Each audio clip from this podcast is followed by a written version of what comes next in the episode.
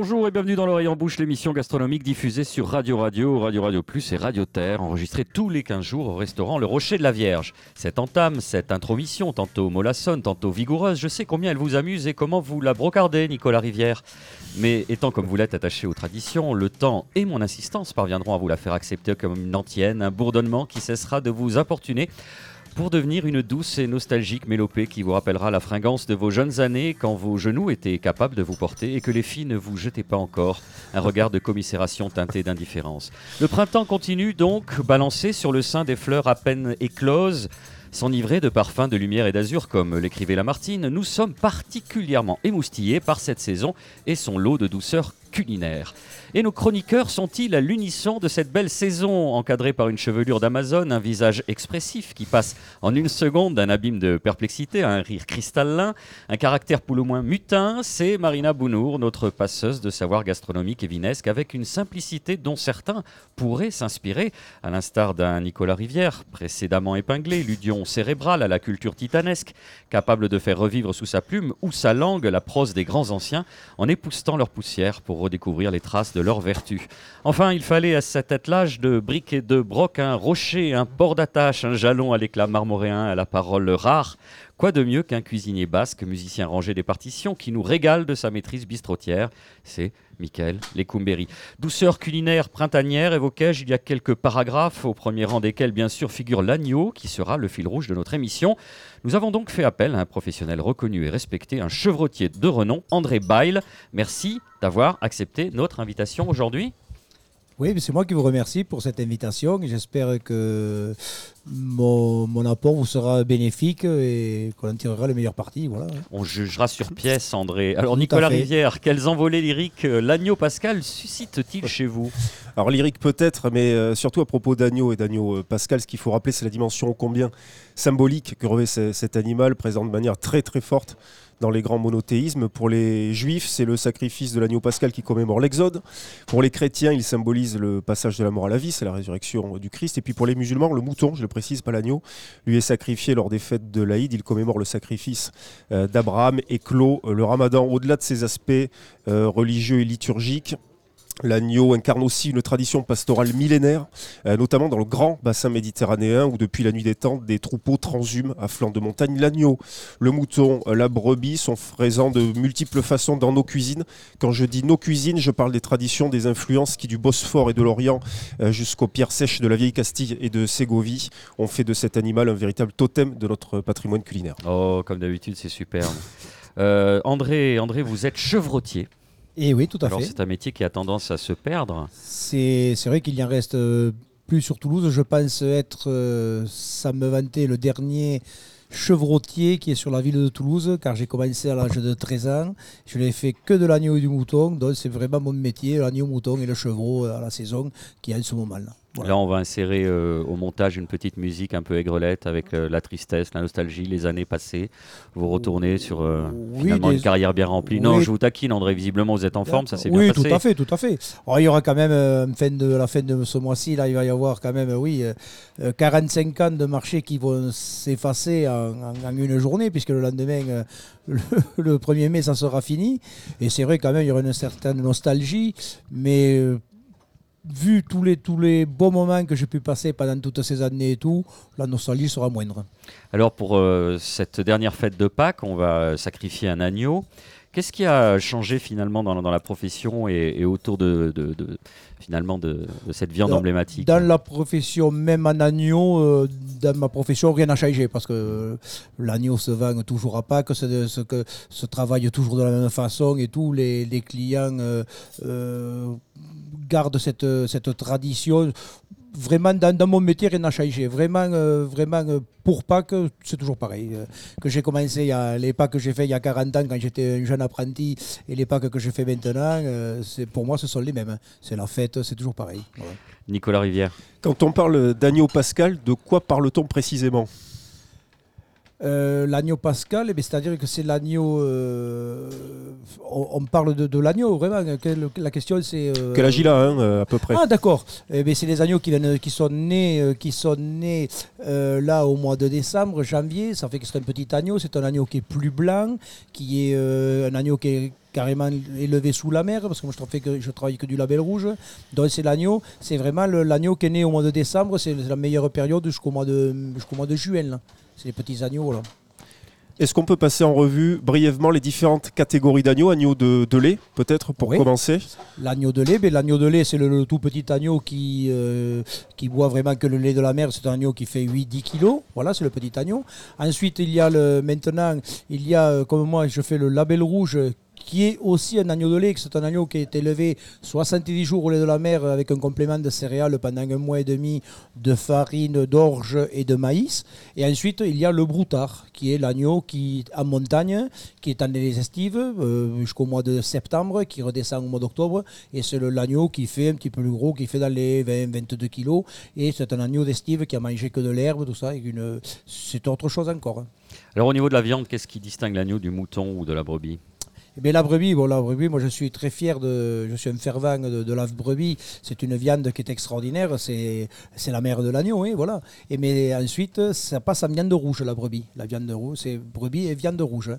Et après, c'est une, une viande qui est extraordinaire à manger, qui est très. euh, euh, Marina, Marina aime bien ça, euh, elle adore ça. C'est une viande qui est, qui est extraordinaire à manger, qui est euh, un petit peu plus forte que l'agneau. Enfin, pas plus forte, qui a plus de goût que l'agneau, puisque c'est une viande rouge. Mais après, c'est une viande extraordinaire qu'on laisse maturer un petit peu. Maintenant, se maturer est un bien grand mot. À l'époque, on disait tout simplement on la laisse racir. Maintenant, il faut dire maturer. Non, mais Rassi, ça marche aussi. Voilà, on laisse racir. C'est des bêtes que je garde moi 15 jours. Et ensuite, c'est une viande qui est extraordinaire, qui est très goûteuse, qui est, est- on en, en prend plein la bouche. Quand on mange ça, on mange des, côtes ou des tranches gigot. C'est euh, voilà, c'est une viande qui est vraiment euh, très, très euh, j'adore. Alors comment on peut l'accommoder Peut-être nos deux experts qui sont en face de moi, euh, chères auditrices, chers auditeurs, Michael Coumberry et, et Marina Bounour. Est-ce que vous avez des, petites astuces de pro et, et des recettes surtout?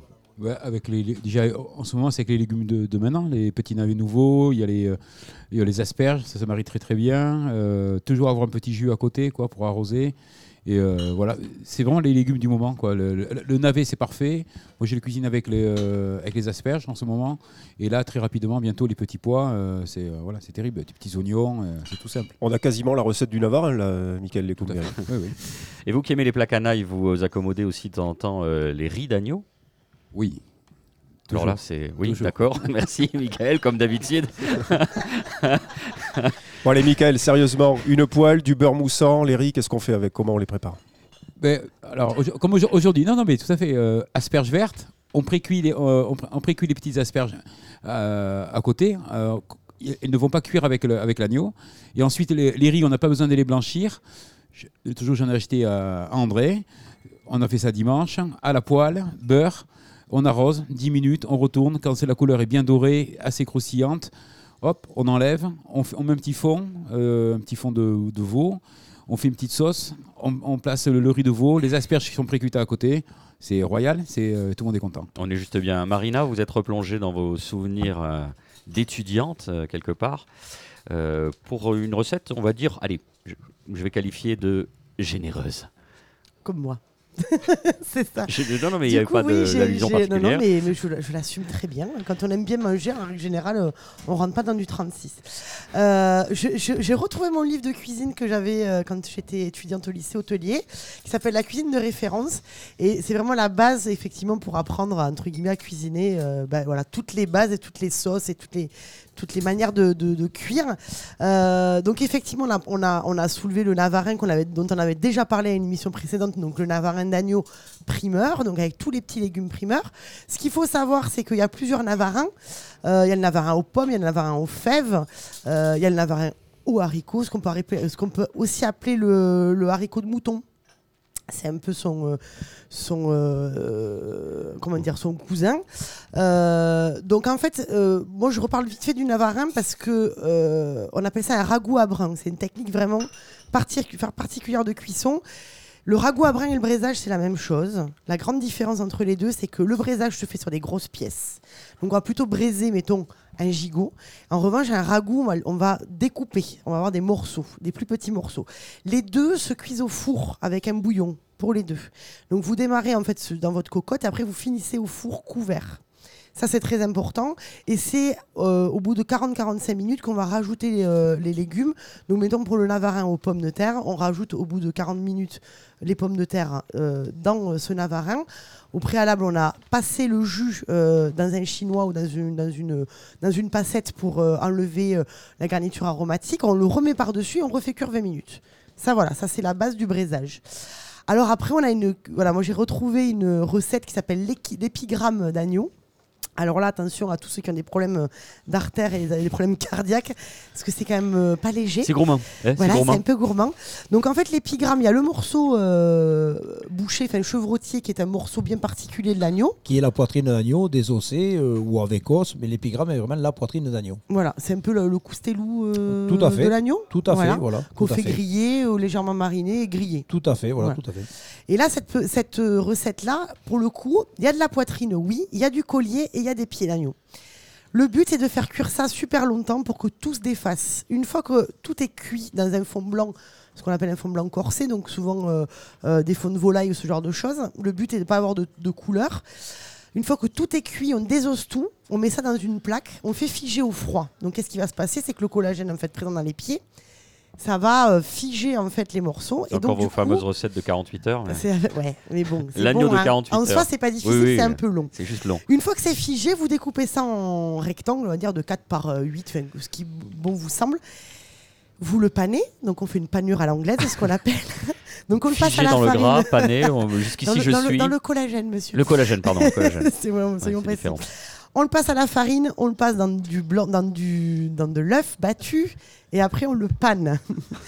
Donc très souvent, on récupère du vieux pain qu'on a à la maison, on le passe Oui. au mixeur, comme ça on, tout se transforme en se perd. Sauf qu'il n'y a pas que ça. C'est-à-dire qu'une fois que vous avez fait paner ça, on le fait cuire. Et il y a à côté, en plus, il y a des côtelettes d'agneau panées. Bien avec sûr, bien sûr. Ouais, évidemment. au cas où s'il en manque un peu. Et quand même, pour équilibrer un petit peu, on met une petite jardinière de légumes.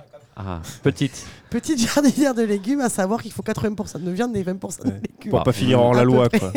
Vous nous avez donné envie de, de- de À nous y près. mettre. Vous nous avez presque donné envie de braiser finalement.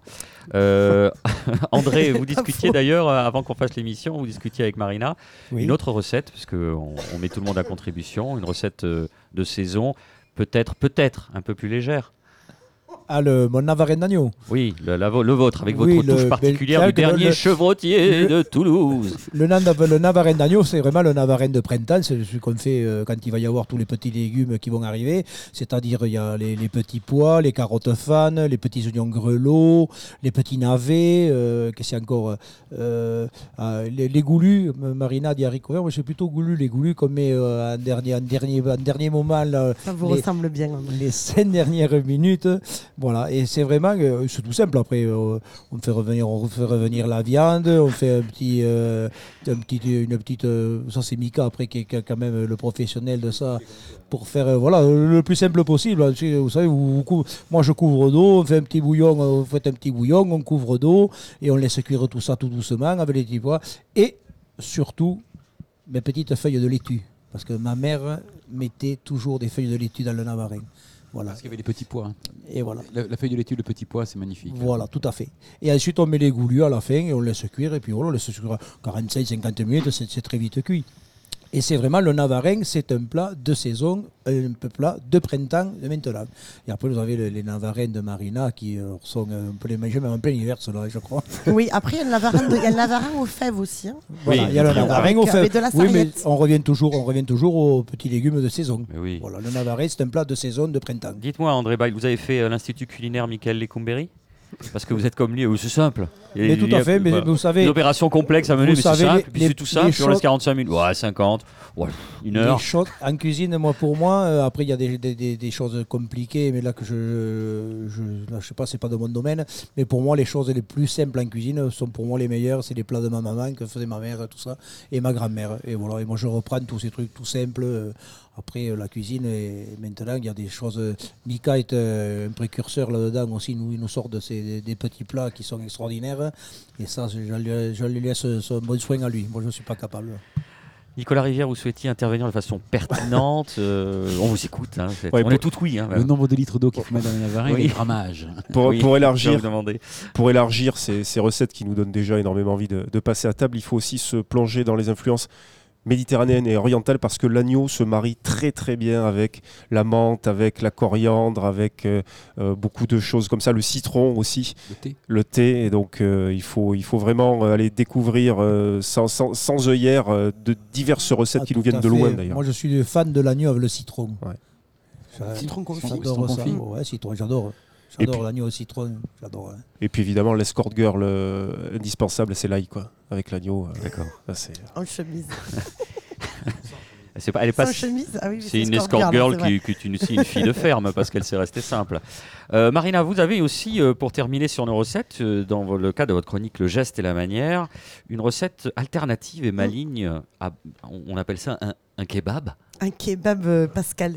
Oui, c'est le meilleur Bah, des deux coup, mondes. hein. C'est très Bah, fusion, hein, ouais, moi, je kebab et Pascal. au niveau de la nourriture, moi, la mixité, je trouve ça génial. hein. Et si on pouvait l'appliquer sur d'autres trucs, c'est bien aussi. Ah, d'accord. Euh, alors ça c'est pareil. message. Alors ça c'est des plats euh, qui, en, qui en mettent plein les yeux et il n'y a pas grand chose à faire et ça c'est super.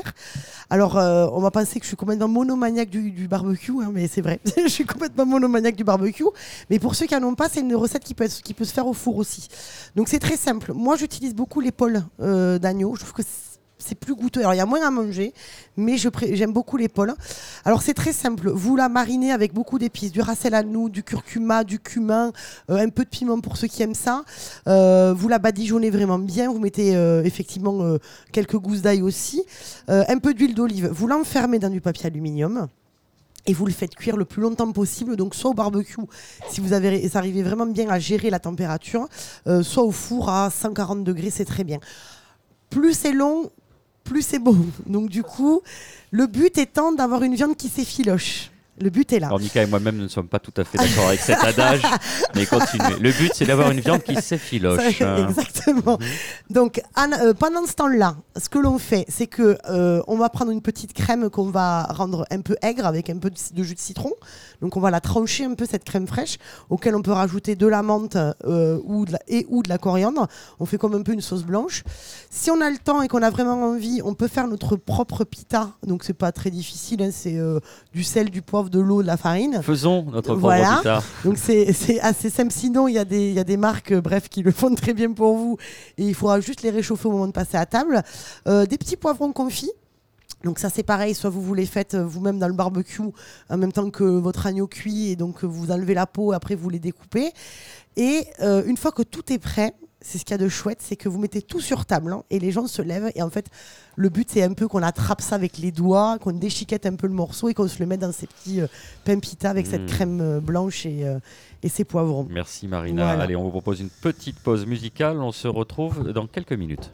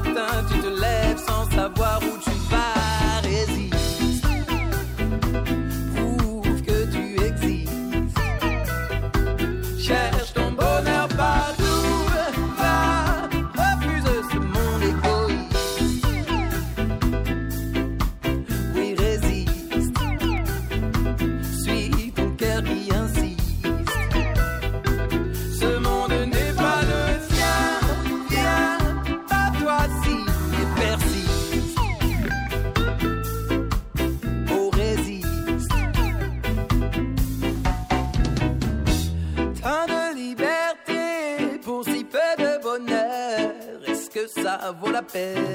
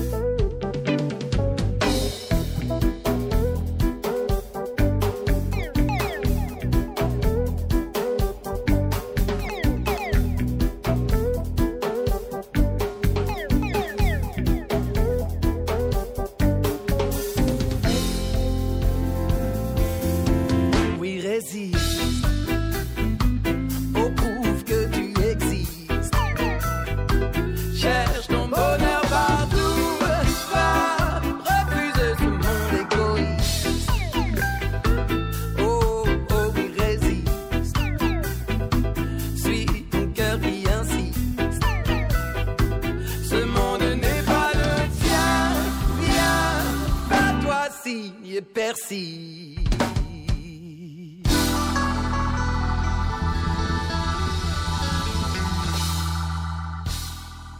Merci d'être fidèle à l'Orient Bouche, l'émission gastronomique de Radio Terre, Radio Radio et Radio Radio Plus, consacrée aujourd'hui entre autres propositions printanières à l'agneau.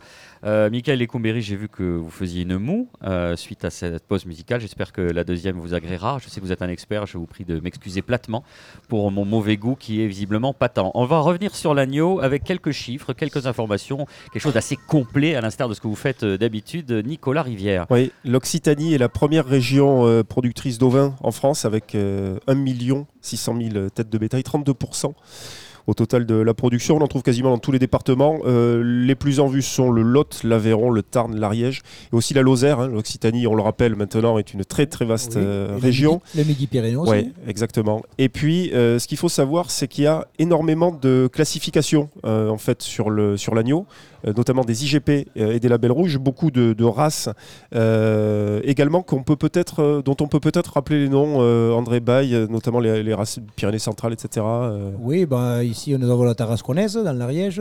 Ensuite nous avons euh, un petit peu plus haut au centre de la France, nous avons les Berrichons, nous avons le, la, la, bre- la, la brebis à lunettes euh, qui est. euh, vous me prenez de cours là, je ne me rappelle plus le mal, nom. apparemment. je ne me rappelle plus le nom. Euh, Il sais y a le Manec aussi, il y a le Manec à tête Il y a le noire. Manec, ouais, tout à fait. La brebis, la voilà. brebis à la lunettes. Basco euh, béarnaise, hein, La la, Basco Bernaise, L'agneau voilà, euh, voilà, vous, là, vous Ouais. m'avez. Oui. vous me la rousse du vous me- Roussillon. Vous me piégez un petit peu. là. Dans le Rouergue, il y en a pas aussi, Je me on va rappelle le- plus de tout ça. On va le bombarder de toutes les races. Je me rappelle plus, vous m'avez piégé là un petit peu là. Juste, on Euh, rappelle que la, brebis à lunettes euh, a peur de l'af le loup. Allez-y, vous pouvez continuer. fait. Ouais, c'est- donc sept certifications, dont une qui est en cours, qui est, l'agneau des, Pyrénées. D'autres chiffres, on consomme beaucoup moins d'agneaux qu'auparavant. En 1990, chaque année, les Français en consommaient 5,4 kilos. En 2015, c'est 2,6. C'est-à-dire que ça a été divisé par deux. Est-ce que vous, vous l'avez senti Pas du tout, c'est Ouais. pour ça que ces, ces notes là et tout, ça m'étonne un petit peu parce que justement on a, on a du mal à trouver de l'agneau de plus en plus euh, en qualité, justement parce que les éleveurs euh, arrêtent euh, et donc euh, euh, je vois pas. euh, c'est des sondages ça qui me paraissent un petit peu euh, l'agneau. Vous savez, moi, j'en ai- moi je, ma baisse en agneau, il n'y a pas été depuis, euh, depuis le temps que je suis au marché. Enfin, je veux dire, il n'y a pas eu de baisse d'agneau. hein. Non, non, mais ça, euh, c'était c'était pas un sondage, c'était- ce sont des chiffres donnés par, euh, par France Agrimaire. Donc euh, là, il s'agit y a moins s'agit de- consommation. y a de moins en moins d'éleveurs, Mais il y a donc moins de, moins de leveurs, c'est surtout ça. Ouais. Voilà. Peut-être parce qu'il y a une baisse de consommation. Mais dans, dans, la, dans la grande, la- la industrie. La, pas forcément baisse le- des leveurs, ce sont les, ce sont les charges qui sont maintenant, c'est les, les, les trucs drastiques qu'il faut. Il y a des normes qui sont euh, incroyables et ça se retrouve sur, euh, surtout sur le lait, surtout. Et, et les, les gars, maintenant, on y arrive de moins en moins. C'est pour ça qu'il y a une, une baisse des leveurs. Mais en, en, en tant que en vendant de l'agneau, non, la, baisse, n'a pas été du tout. euh, toute façon, ce que, Ressentir. ce que vous semblez dire aussi, c'est que sur le qualitatif, euh, les ventes restent très correctes. voilà. Et, mainte- maintenant, et maintenant, il y a, il y a que- pratiquement que du qualitatif. Ah, attendez, excusez-moi dans l'oreillette, j'ai un ami néo-zélandais qui m'appelle. C'était une petite provoque pour, euh, pour André. Et je non pas du pas du tout parce que vous avez l'agneau en Nouvelle-Zélande, vous savez ces agneaux qui sont c'est pratiquement des présalés parce que l'île est entourée de tout et l'agneau sur place là-bas est extraordinaire. hein. Moi j'ai des clients qui ont été et l'agneau nouvelle-zélandais qui est là-bas qui est vraiment mangé sur place et tout est extraordinaire. Quand on le reçoit c'est après ici, euh, ça a passé euh, deux mois sur un bateau, ça a passé c'est sous vide, c'est là où ils perdent beaucoup de trucs mais l'agneau lui-même là-bas Nouvelle-Zélande est très bon. Comme l'agneau anglais en Angleterre, est très bon. L'agneau irlandais est très bon, mangé sur place. Dès que vous le ramenez en France, euh, ça paraît un petit peu bizarre, mais l'agneau qui traverse la Manche avec les bateaux et tout, je vous promets, il prend, il prend, euh, il prend de l'humidité, il prend la viande, la viande euh, s'abîme, c'est, pas du tout. Mais après, la, la viande qui est vraiment sur le pays elle-même, elle est très bonne. Il y a aucune, je suis pas contre. Par contre, oui, l'agneau de l'année que vous trouvez dans certains magasins sous vide à, à des prix qui sont. Il ne faut pas descendre en, en- je- en dessous de combien au prix au kilo je pour que ce soit correct? pas, mais c'est- dur à dire ça parce que vous venez euh, vous achetez une viande qui est euh, euh, qui est sur mon étal là vous allez avoir un prix qui est quand même qui est qui est par rapport, qui est un peu onéreux par rapport à ce que vous allez trouver en grande surface, mais c'est pas du tout la même catégorie aussi de marchandises. Vous avez- moi, je vous dis, l'agneau que je fais, c'est l'agneau label rouge, je vais peut-être me répéter, euh, élevé sous la mer et tout. Après, vous avez les grandes surfaces qui font de l'agneau en silage, ces agneaux qui mangent de, de- la paille, je sais pas si vous voyez dans les champs, quand, vous, quand ils ramassent l'herbe, tout ça, qu'ils la mettent sous les, sous les films là, et qu'il faut manger ce truc, ça coûte pas cher du tout, mais après, quand vous mangez cette viande-là, dans la bouche, vous avez un truc, ça sent le- ça le- l'urine, ça c'est un agneau qui est fort, c'est, et bon, c'est sûr qu'après, c'est sûr qu'après, euh, la- l'agneau par lui-même, il revient pas cher euh, pour, pour, le, pour, le, pour le, le- le faire grandir et tout ça, c'est, c'est la nourriture, le reste, c'est autre chose. Nicolas Rivière, vous souhaitiez ajouter euh, Un détail peut-être sur la Détail. brebis dont Ouais. on n'a pas parlé tout à l'heure. Est-il vrai que euh, du fait que la femelle ne produit pas de testostérone, sa viande est plus fine? Euh, oui, Enfin, moi je vais vous dire, moi les brebis que je travaille, ce sont des bêtes qui ont, qui ont mis bas une fois, qui ont mis bas une fois, et c'est des bêtes qui ont entre deux ans et deux ans et demi. Voilà. Et les bêtes qu'on travaillait à l'époque, qui étaient fortes et tout ça, c'était des bêtes, c'était pas des races à viande, c'était des races à lait. Donc elles faisaient des agneaux euh, pendant euh, 10 ans, et quand la brebis était trop âgée ou tout ça, qu'elle pouvait plus faire d'agneaux, on la tuait. Et là, c'était des bêtes qui étaient vraiment, qui étaient fortes, qui étaient dures, qui sentaient. Voilà. C'est pour ça qu'on a une mauvaise image sur la brebis. Maintenant, je vous dis, les bêtes, ce sont des, des- races à viande. Ce sont des races à viande. C'est des bêtes qui ont deux ans, deux ans et demi et qui ont mis pas qu'une fois.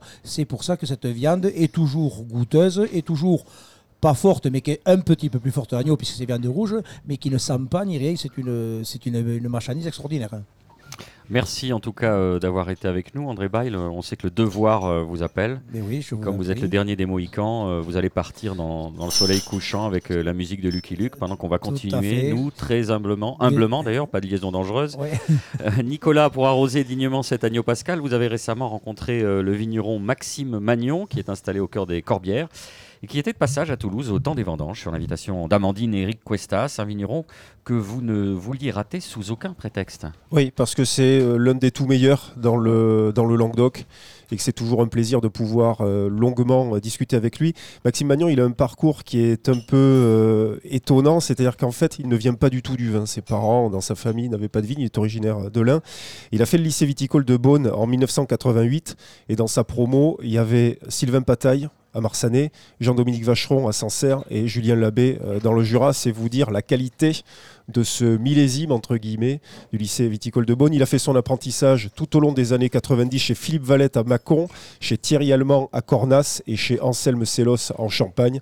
Donc si vous voulez, en termes de CV, euh, vous pouvez toujours essayer euh, de vous accrocher. Il s'est installé en 2002. C'est un vigneron dont la parole est absolument passionnante. On l'écoute.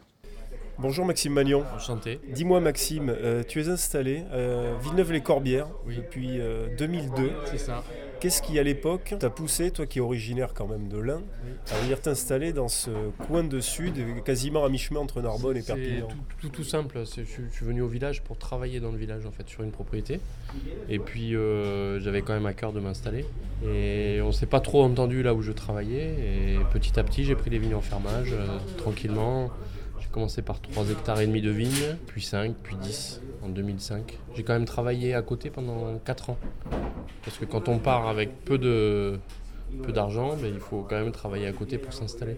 Ce qui était plus délicat parce que je faisais venir ma famille pour les vendanges, on fixait une date de vendange euh, trois semaines à l'avance, donc j'étais dépendant des gens. Et puis petit à petit, euh, on a inversé les choses. J'ai dit il faut que vous veniez à telle date, si on vendange, on vendange, si on vendange pas, on prendra quand même du plaisir. J'avais ma grand-mère qui venait faire à manger, mon grand-père qui venait nous aider, c'était c'était assez familial. Donc c'était super au départ. À cette époque-là, il y avait une génération de vignerons qui s'est installée Oui. dans le sud, notamment dans le Roussillon. Je pense notamment à Jean-François Nick Oui, en particulier. Même année.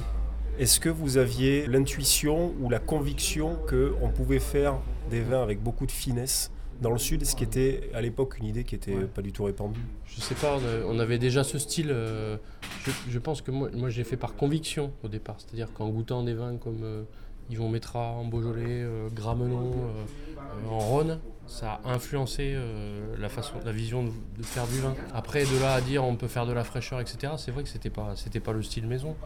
Après, il fallait goûter. Dans mon secteur, par exemple, j'ai eu goûté euh, euh, Château de Nouvelle 88 qui était une très grande bouteille. Alors c'était des vins euh, élevés en foudre, très traditionnels, Cinsault, Grenache, Carignan. c'était fortement intéressant. Ça, ça fait partie des premières bouteilles que j'ai goûtées dans mon secteur. Donc ça, ça donnait quand même une idée. Après, c'est des gens qui ont peut-être euh, changé de façon de travailler, etc. Bon, ça, c'est pas, c'est pas, pas mon propos. Et après, euh, je pense qu'on a, on a mis notre style en place, une empreinte sur les choses. Après, dans mon secteur, euh, on est quand même enclavé à 250 mètres d'altitude. Forcément, on a de la fraîcheur naturelle. Le point fort de, de notre vignoble, c'est le gobelet, la vieille vigne. Comme c'est des plantations à 1m75 au carré, on arrive à mettre quand même re- relativement les raisins à l'ombre, contrairement à des vignes sur fil où on est plus exposé aujourd'hui. Alors moi, j'ai la chance d'avoir une seule vigne sur fil, c'est une Syrah. On n'a que 30 arts. Mais pour moi, ça suffit amplement. Et tout ce qu'on replantera, ce sera des cépages autochtones et de la vigne en gobelet, ça c'est sûr. Tu es quand même passé par des domaines. euh, Oui. Philippe Valette, je crois, Thierry Allemand également. Ouais, Thierry Allemand et puis Anselme Solos aussi en Champagne. Donc ça c'est important, ça, ça, ça permet de, de se forger un, un caractère, une identité. C'était des gens qui étaient... Alors aujourd'hui on en parle, euh, on idéalise un peu, mais c'était des gens qui étaient pionniers dans leur secteur. Même euh, Anselme en Champagne. Euh, je racontais tout à l'heure euh, cette anecdote, on avait semé des céréales euh, en janvier et puis en mai on va à la vigne et on nous avait désherbé les céréales. Enfin voilà, c'était en 98, il faut voir l'état d'esprit que ça donnait quoi. Donc tout ça a changé bien sûr, aujourd'hui tout le monde est engagé dans ses vignes, enfin dans, dans ces vins-là, nature, euh, il y a un vrai engagement et je pense que c'est la base. Après ces gens-là m'ont aidé peut-être à, à forger un, un caractère, une intuition et puis quand j'ai démarré, ça m'a aussi aidé à vendre mon vin. Alors il fallait faire bon, mais c'était déjà des connexions, ça c'est important. Tout à l'heure, avec euh, des clients qui euh, dégustaient euh, notamment Rosetta, etc., tu leur expliquais que ce qui était difficile, c'était de s'affranchir justement euh, de cet atavisme que tu avais à la limite presque bourguignon et qu'il fallait que tu t'appropries justement ton terroir corbiérinque. Oui. Et ça, tu disais que c'était quelque chose qui était un défi pour toi. Je sais pas si c'est un défi, mais ça a été important. C'est-à-dire que à travers le temps, mes vins ont, ont changé. Il y avait effectivement une empreinte, une influence très beaujolaise, mais dans mon, dans mon parcours, je rêvais de m'installer dans le Beaujolais. Aujourd'hui, je ne regrette absolument pas. Je suis fier d'être euh, dans l'Aude et dans les Corbières. Quand tu es étudiant au lycée viticole de Beaune, en 88, euh, jamais tu penses à finir dans l'Aude. Tu rêves d'être en Bourgogne, même si tes parents n'ont pas de vigne. Et s'imprégner du terroir, c'est juste euh, savoir écouter les gens, se dé- détacher un peu de ses, origines et puis vivre dans, son pays, tout simplement, enfin dans son secteur. Hein, c'est avoir des amis du village, se créer du lien social. Et ça, nourrit aussi pour les vins. Je pense que ça, c'est indispensable. Et ça, c'est le cas chez toi? Oui, aujourd'hui c'est le cas. Il y a une vie en dehors de- du vin et, et j'ai des amis du village qui sont parfois coopérateurs, qui parfois des herbes aussi. euh, ça donne des bonnes discussions. Mais c'est important. Enfin, je, je sais pas. euh, euh, on a des amis, on n'a pas forcément les mêmes idées politiques et les mêmes euh, couleurs à défendre au niveau de l'équipe sportive, des choses comme ça. C'est- C'est la vie, tout simplement ça. C'est important. Tu as des vignes qui sont très vieilles, qui ont 120, Oui. 130 ans, d'autres que Oui, tu as plantées toi-même. chance. Oui. Est-ce que aujourd'hui, 18 ans après euh, ton installation, tu as l'impression d'avoir la pleine possession de ton propre vignoble aujourd'hui Tu, tu le un maîtrises satisfait permanent, donc je dirais pas ça, mais on a la chance de, de bien vendre notre vin et du coup d'avoir euh, constitué une équipe. On est quand même 5 personnes pour s'occuper de 15 hectares. Donc c'est génial, c'est presque du jardinage. Mais pour moi, c'est très très important, c'est-à-dire faire du vin, c'est aussi s'occuper du végétal, partir de la matière première, c'est plus facile et c'est mettre toutes chances de son côté. Non mais c'est vrai. C'est aussi simple que ça. Un cuisinier, il a besoin d'une excellente matière première pour faire un grand plat. Sinon, il va faire un plat moyen, bien arrangé. Voilà. Et mon parcours, c'est ça c'est mettre de l'énergie dans les vignes. Et puis après, c'est accompagner peut-être euh, gentiment les raisins euh, de, de la vendange à, la cuve et puis à la bouteille. Quoi. On passe un petit peu en revue ta gamme, euh, de la Bégou jusqu'à Campagnès. Ouais, c'est pas très compliqué. Et si c'était à refaire, je ferais encore plus simple. C'est-à-dire euh, euh, Bégou- la Bégou, c'est blanc. Rosetta, Corbière Rouge, qui est un assemblage de Grenache, Cinsault, Carignan. Campagnès, qui est Corbière Rouge aussi, mais qui est un travail sur les Carignans dont on parlait tout à l'heure. Et puis après, il y a Métis, qui est un Corbière Rosé, où l'orientation est de faire euh, un vin euh, plein, euh, plein d'énergie, plein, plein de vie, et qui soit surtout adapté à la table et pas forcément à la plage. Parce qu'on est dans des terroirs où on ne produit pas beaucoup et il y a des vieilles vignes et l'idée c'était quand même de faire un rosé qui ait, qui ait du sens. quoi. On démarre par une petite macération comme si on faisait un vin rouge, c'est une macération courte on va dire. L'idée c'était de, de faire un vin construit mais élégant à la fois et en allant euh, au contact d'autres vignerons, comme je pense à Eric euh, Fiferling à, à Tavel, euh, les échanges ont fait que et, et lui il m'a poussé là-dedans, il m'a dit Maxime chez toi tu peux le faire, tu as des terroirs avec plus de fraîcheur que chez nous, ça peut être très intéressant. C'est parti de là. Et puis l'idée, c'est, je l'ai raconté tout à l'heure, mais il y a 40 ans en arrière, on avait du Tavel et du Bandol. On n'avait pas une multitude de rosés. Et je me suis dit, on est dans le sud, il faut faire un mix de tout ça. Donc on a fait une macération sur les grenaches et les cinceaux, et puis un pressurage direct sur le carignan. hein. À Bandol, il faisait sûrement une saignée sur le Mourvèdre et un pressurage direct sur les cinceaux. Et à Tavel, pour avoir été euh, dans des domaines euh, euh, en dehors de euh, qui étaient plus connus, euh, Mordoré, etc., qui avaient une antériorité, j'ai compris qu'ils faisaient de la macération sur les clairettes, les grenaches euh, et un peu de, un peu de cinceau. Quel que soit le millésime, euh, euh, il faut mettre toutes ses chances de son côté. Donc ça commence effectivement par la vigne, c'est fondamental. C'est aussi simple que ça. hein. C'est pas très compliqué le vin, je pense. Après, chacun y met son identité, sa patte, son empreinte sur les vins. Je crois que c'est ça. Merci Maxime Magnon. Avec plaisir, Avec plaisir, merci. C'est toujours curieux comme tous ces gens euh, très talentueux nous disent euh, c'est pas si compliqué le vin, hein, Nicolas c'est- Oui, c'est le discours de beaucoup de, de vignerons. Alors, alors, il y a deux axiomes finalement. La cuisine c'est simple et le vin c'est pas très compliqué. On voit pas pourquoi on s'embête finalement. Euh, Marina, c'est encore sur un terrain sulfureux que vous allez nous entraîner aujourd'hui. Vos carnets de vigne, votre carnet de vigne est consacré aux cépages interdits. interdits, prohibés, qui rendent malade, qui rendent de fou, fait plein, de choses. Alors j'ai eu l'idée euh, de ce carnet de vigne grâce à Nicolas Brousse qui a, envoyé un post sur Facebook sur une association qui s'appelle Fruits oubliés Réseau et qui parle justement des cépages interdits. Alors, c'est qui, ces cépages interdits? Combien il y en a? Alors en- actuellement, on a six cépages interdits en France. On a le Clinton, on a l'Othello, on a euh, l'Herbemont, on a le Jacques, l'Isabelle et le Noah. Alors, ça, c'est des cépages euh, qui sont interdits en France, mais pourquoi? Il n'y a pas le colombard. Il n'y a pas, non, le, bah non. Bah, il devrait être interdit chez certains, je suis assez d'accord. Mais c'est plus pour le soufre qui est mis dedans que pour le colombard lui-même, le pauvre. ne le diabolisons pas. Alors, euh, ces cépages, ils viennent d'Amérique. Ils viennent d'Amérique depuis très longtemps. Donc, ce qu'il faut savoir, c'est qu'en France et même en Europe, euh, la vigne qui fait du vin s'appelle la vitis, vinifera. Donc, vinifera parce qu'elle fait du vin, tout simplement. Donc, c'est les cépages classiques, le pinot noir, le chardonnay, tout ce genre de choses. Et en fait, après la Révolution française, euh, quelques botanistes, collectionneurs sont partis aux États-Unis et ont, ra- ont ramené des pieds de vignes, des Vitis lambrusca ou des Vitis vulpina, qui sont des vignes, euh, ce qu'on appelle sauvages. Et ils les ont ramenés en France. Vulpina, le loup, hein, évidemment. Voilà. Je pense pas que ça donne ça, mais bon. Si, comme euh, Afflelou. Vulpina, ouais, non, pas Lupina, mais bref. Non, vous l'avez Euh, pas non. Alors, euh, donc ils ont été ramenés pour des collections botaniques, sauf que le problème, c'est qu'en les ramenant, elles ont ramené avec elles l'oïdium, qui est une malade qui a eu une, grosse crise d'oïdium, et surtout le phylloxéra. Alors, il est vrai que dans les émissions auparavant, j'avais dit que beaucoup de cépages étaient greffés sur des pieds américains parce qu'ils étaient résistants au phylloxéra. En fait, ces pieds sauvages étaient des porteurs sains, c'est-à-dire qu'effectivement, ils résistent au phylloxéra, mais ils les ont quand même ramenés. Donc, en fait, c'est un petit peu à cause euh, de ces Américains que euh, le vignoble français a été éradiqué. Mais en même temps, on s'est rendu compte que ces pieds-là, porteurs sains, mais en même temps très très résistants, euh, étaient pas si mal. Donc du coup, ils ont été plantés un petit peu partout, donc le Noah, le Clinton, euh, la Jacques, l'Isabelle et tout ça. Et, ça a été beaucoup planté surtout dans le sud. Et en fait, euh, cette association Fruits oubliés Réseau euh, vient de l'Ardèche ou des Cévennes ou du Gard. Un côté très résistant de par leur histoire aussi. On retrouve beaucoup de résistants, beaucoup de, protestants aussi, euh, les, ce qu'on appelait les parpaillots euh, qui étaient cachés là-bas. Et donc, du coup, ils ont toujours gar- quand même gardé ce côté très. euh, on préserve les choses.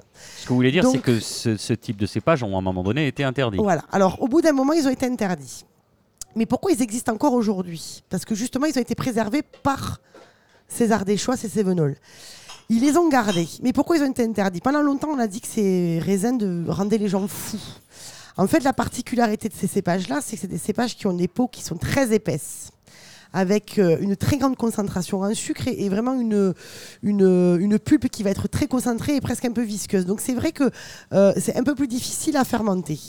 Donc effectivement, il peut-être, apparemment, il y a eu des problèmes de fermentation qui auraient donné de mauvaises fermentations qui auraient rendu les gens un peu fous. Moi, je pense que c'est plus la surconsommation que euh, véritablement le vin en lui-même.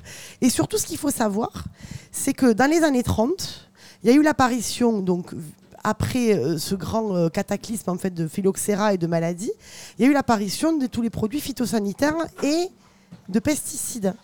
Sauf que le problème, c'est que ces cépages-là, en fait, c'est des cépages presque qui sont presque faits pour faire du vin nature. En fait, ils résistent. Ils sont ultra méga résistants. Et donc, avec l'avènement de la- l'industrie chimique, ils- ils ont vu la Exactement. mauvaise Et là, ils se sont dit quand même, euh, il y a de l'argent à perdre. Eh oui. Ce qu'il faut savoir, c'est que dans les années 30, précisément en 1936, il y avait énormément d'hectolitres de vin. Énormément, énormément, énormément. Et beaucoup de ces cépages ont été pla- plantés euh, en Algérie. Énormément. Ils faisaient 20 millions d'hectolitres par an, euh, l'Algérie. Ça faisait presque euh, un tiers de la production française. Le problème, c'est que comme on était fâché avec l'Italie, comme on était fâché avec l'Allemagne et qu'il y avait très peu d'exportation, on s'est retrouvé avec énormément de Surproduction. de, voilà, de Baisse des surproduction. cours. Et donc, du coup, on s'est dit, bah, peut-être falloir euh, qu'on liquide Donc, quelques on cépages. accuse les cépages étrangers. Exactement. Et lesquels on va incriminer?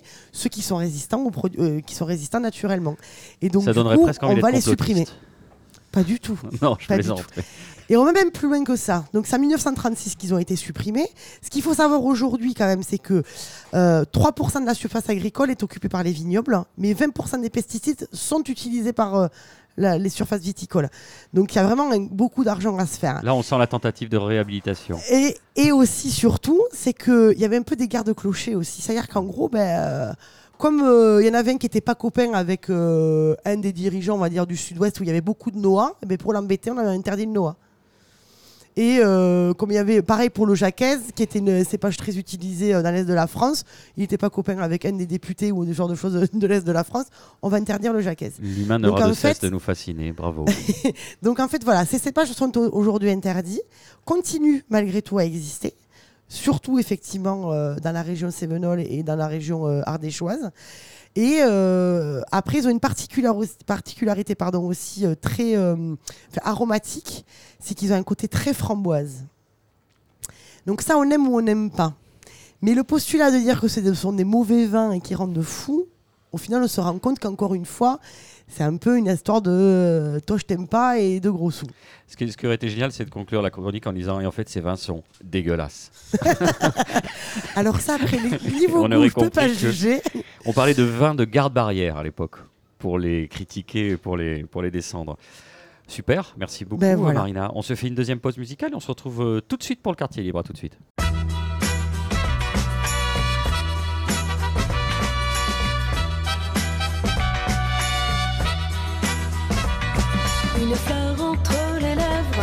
Un sourire au coin des yeux, un regard rempli de rêves et de l'or dans les cheveux. Il éteint sa cigarette et me dit venez danser. Comme c'est aujourd'hui ma fête, j'ai envie de vous aimer. Je m'avance vers la piste, il me serre dans ses bras. Il me dit vous semblez triste et je ne lui réponds pas. Il me dit caresse mes cheveux.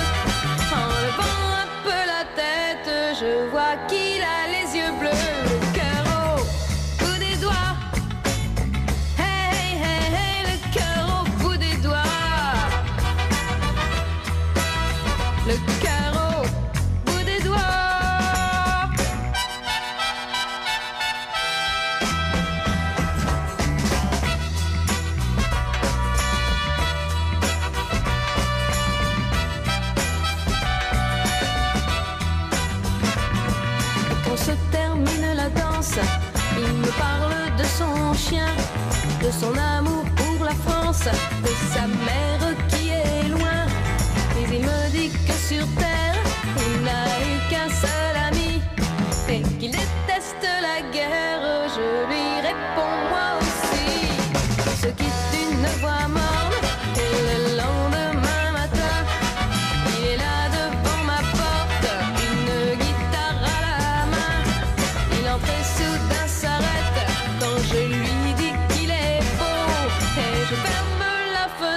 être euh,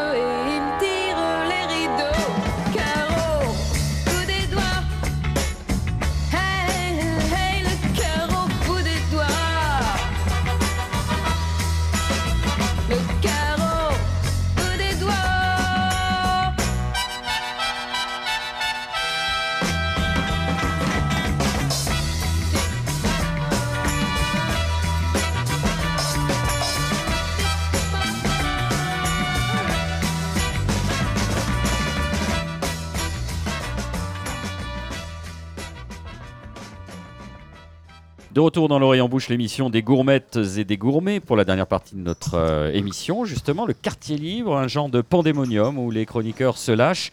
Et on commence euh, avec vous, Michael, dans le cas de votre chronique Un chef, un livre. Quelle merveille avez-vous déniché? Alors nos Bon, auditrices ne peuvent pas vous voir, mais vous avez devant vous un- à la fois une somme.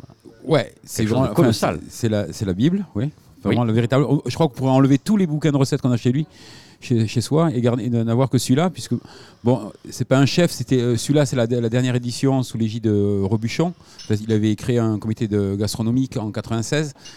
Vous savez Euh, qu'on n'a toujours pas dit de quel livre il s'agit. C'est le la rousse gastronomique. Le fameux. Voilà, euh, premier, le premier en 1938, préface de- d'Escoffier.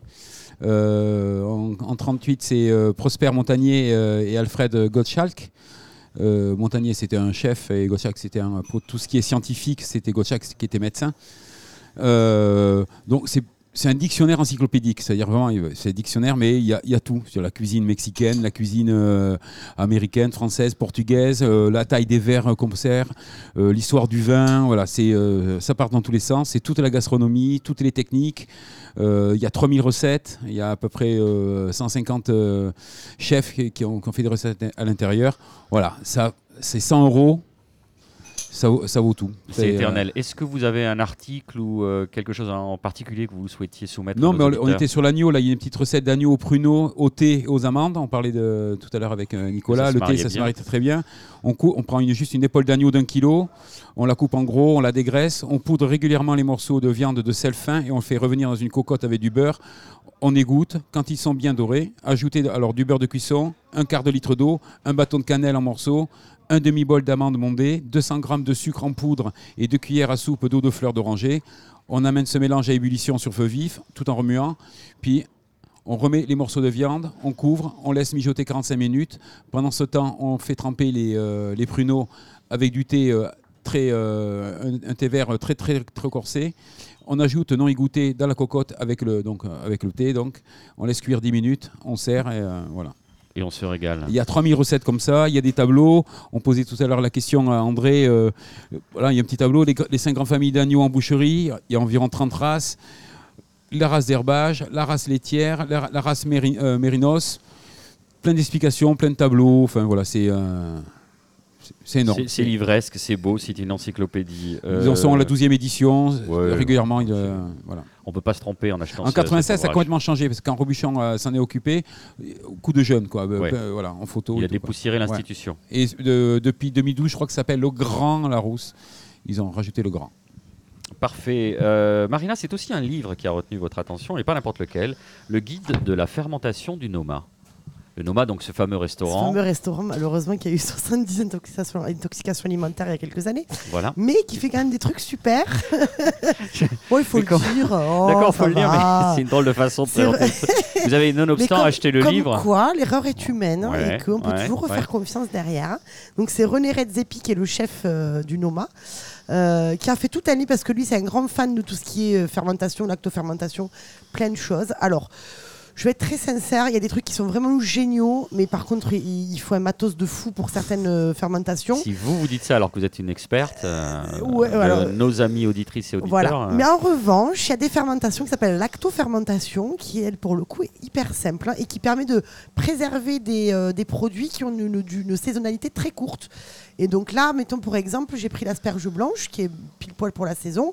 Et en fait, tout simplement, c'est une la lactofermentation, c'est quoi? C'est un élément donc cru, donc l'asperge aujourd'hui, dans un liquide avec du sel non iodé. C'est très précis que vous allez mettre dans un bocal.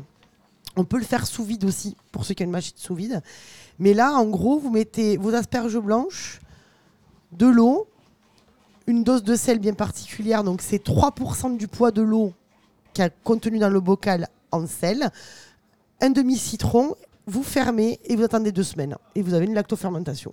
Ce qui vous permet de préserver vos asperges avec leur croquant et leur fraîcheur pendant euh, des semaines, voire des mois. Comment est-ce qu'on trouve du sel non iodé? Ça, alors, euh, dans les épiceries À fines. Salis de Béarn, par exemple. Oui, non, merci. Bon, d'accord. Non, mais un truc simple, genre. Ah, raison, c'est très important. Euh, D'accord, mais vous connaissez la, la notion Et de, de magasin, Nicolas Rivière Épicerie fine ou, Salis de Berne, on sur, on trouve partout, ouais. sur Internet aussi. hein. taper celle euh, malheureusement en Je livraison crois à la que maison. dans la législation, il y a une obligation d'ajout d'iode et c'est pour ça que je me pose la question. Excusez-moi. Pourtant, on utilise de plus en plus du sel iodé. C'est de la pédanterie, c'est ça que vous sous-entendez, Nicolas? Pas du tout. Euh, puisque c'est euh, vous vous marrez là, euh, on va euh, passer à votre euh, quartier libre parce que vous, avez, vous aviez fini. Oui, j'ai- oui j'avais Oui, terminé. J'ai fait mon quartier libre. sinon on va. Oui, c'est bon. Non, c'est- c'est pas à vous que je m'adressais, Michael. Il est content. C'est fou, Il est il est content, il soulagé, comme quand on a fait les devoirs. Vous savez, c'est- il- vous avez le syndrome de il faut faire la rédac le dimanche soir parce que lundi on va se faire. Et là, ça y est, le prof vous a interrogé, il est tout détendu, le souriant, il est bien.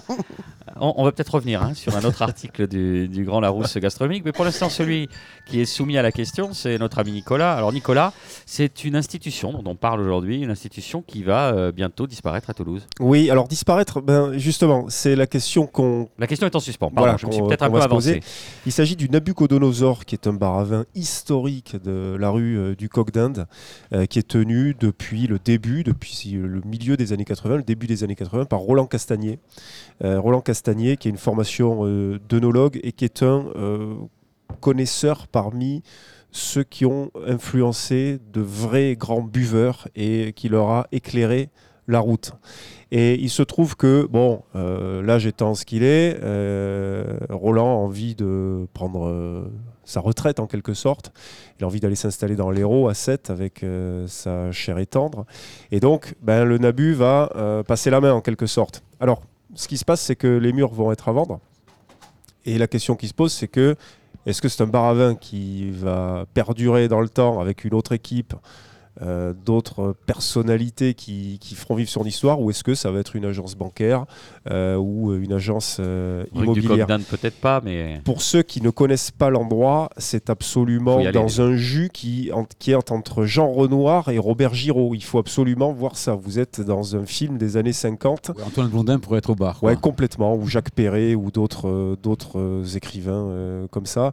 Bon, on va pas se cacher. C'est vrai que depuis 10 ans, on y boit. Allez, on va lâcher le mot de la simili-piquette parce qu'il fait plus vraiment le job comme il le faisait longtemps. Mais euh, Roland Castagnier a réellement été un pionnier en plus de l'introduction de ce qui s'appelait même pas encore à l'époque le vin nature euh, et qui a notamment euh, voilà, hein, je crois. oui, oui, de formation et, euh, et qui a permis à de nombreux amateurs de, de- de cheminer comme ça sur leur découverte et leur route du vin. Michael Moissef, qu'on avait reçu dans ce- une de nos émissions et qui est un, un expert donc, du, du goût euh, et de l'odorat, euh, le tient en haute estime et il dit que c'est un des grands euh, en dégustation. Il dit que c'est un des rares qui, qui l'ait vu qui a une, une maîtrise aussi euh, importante. Alors, effectivement, c'est dans son jus. Pour des raisons législatives, il est tenu néanmoins d'exposer en tant que bar des boissons non alcoolisées. Je, je crois qu'il y a une bouteille de Rickless de 1937 et Ouais. euh, un flacon originel de Coca-Cola. Parce que si quelqu'un euh, franchissait le, pas de la porte euh, innocemment, tel, euh, puisque c'est le thème aujourd'hui, nano sacrificiel qui se rend sans le savoir à l'abattoir, et demandait, avait l'outrecuidance de demander un Coca-Cola à Roland, il se voyait tensé plus que vertement par le maître de séant, humilié publiquement même, d'aucuns diraient. Donc voilà, les- les boissons neutres prenaient la poussière. C'est vrai qu'il y avait des tr- transvasements entre différents. Il y a toujours hein, différents magnums, etc. Alors, il y a en revanche euh, le midi une cuisine, euh, une cuisine d'abat très régulière, euh, Ouais. euh, assez intéressante et très peu chère, donc des, des- vraiment des plats populaires. Et la possibilité pour ceux qui sacrifient à, à la découverte de Monsieur Nico de pouvoir fumer à Nico, N-I-C-O-T, sans se faire avoir par la patrouille ni la maréchaussée, ce qui est un peu surprenant. La rumeur publique dit qu'il y, y aurait peut-être des représentants de feu, les renseignements généraux, qui viennent régulièrement et donc cave à vin aussi on lui fout ça loin. la paix. On ne parlera pas de l'autre Oui, des soucis, elle, en revanche. Mais non, c'est, c'est, euh, les auditeurs qui, ou les auditrices qui ne sont pas encore allés, on, on les enjoint à y aller parce que c'est un monument toulousain. Et puis, a fortiori, s'il va, dis- s'il va disparaître, il y aura pas. euh, je, pense que ni Pinot ni Arnaud ne feront de, de levée de fonds pour sauver le, le Non. Mais en revanche, et c'est Philippe Lagarde, le caviste du tire-bouchon, qui avait eu cette idée il y a une dizaine d'années quand, euh, quand Roland avait eu euh, un coup de mou. Il avait dit si jamais. Enfin, il a eu euh, un grave accident. Ouais, euh, bon. Du coma. mais Mais, bon. bon, sinon- Si- S'il avait eu, euh, si- s'il n'avait pas pu reprendre, Philippe Lagarde avait suggéré qu'on crée une association, que les amateurs de vin à Toulouse, de restauration, créent une association pour pouvoir y placer quelqu'un qui puisse maintenir l'endroit en vie le temps qu'on trouve une solution euh, plus pérenne. Et c'est peut-être une idée euh, à relancer parce que réellement, euh, c'est un endroit, ça une fois que ça aura disparu, on le reverra plus jamais. hein. Bah, c'est surtout que, très sincèrement, c'est un des derniers endroits de, de liberté euh, en gros, enfin, tout le monde, ça va du gamin euh, de 17 ans qui fume la pipe, euh, qui se prend un peu pour euh, un espèce de poète euh, bohème euh, maudit, à, au, au- au vieux gars de, de fond de rade qui fait, qui boit longueur si de vieux. journée. Mais, mais c'est- et en fait, on y va toujours et on n'est jamais jugé, jamais emmerdé par les autres. Euh, c'est pas ouvert le soir, enfin, c'est plus ouvert le soir. Ça finit sur les coups de 19h-20h. Enchaîner avec le Mm. volcan un peu plus loin. Et on peut enchaîner sur le volcan derrière. Et là, vous passez une soirée quand même un peu stratosphérique. Mais euh, c'est un des derniers endroits où en fait on se fiche complètement de la manière dont on est habillé, de ce qu'on va dire. Et, euh, et au final, de ce qu'on va boire aussi, on s'en fout parce qu'on est tellement bien à faire ce qu'on veut quand on veut que. Voilà. Et c'est surtout pas une décoration qui est. euh, pensée pour plaire à la, street foodista ou à la blogueuse à la mode voilà, donc euh, c'est c'est dommage que ça disparaisse. Ouais, et c'est- ouais, ça c'est serait un peu le- comme Notre-Dame, ça fait un peu les boules quoi. L'inverse de la médiocrité mercantile qu'on trouve euh, quasiment partout. quoi. Fin de la séquence euh, Faites-vous des amis. Merci euh, beaucoup à Marina Bounou. On remercie évidemment André Bail qui a dû partir, euh, notre ami chevrotier. Merci Mickaël Coumberry. Merci Nicolas Rivière, ainsi que Axel Roy, notre réalisateur. Une émission produite par l'homme qui a vu l'homme qui a vu l'ours et diffusée sur Radio Radio, Radio Radio Plus et Radio Terre. Vous pouvez nous retrouver sur notre page Facebook, elle est toute belle. On a fait appel à une graphiste. Vous pouvez nous retrouver aussi en balado-diffusion sur radio-radio-toulouse.net iTunes, SoundCloud, Mixcloud ou Spotify. Et pour conclure, je citerai Woody Allen. Le lion et l'agneau peuvent coucher côte à côte, mais l'agneau ne dormira sans doute pas très bien. Rendez-vous dans 15 jours. Merci de votre fidélité.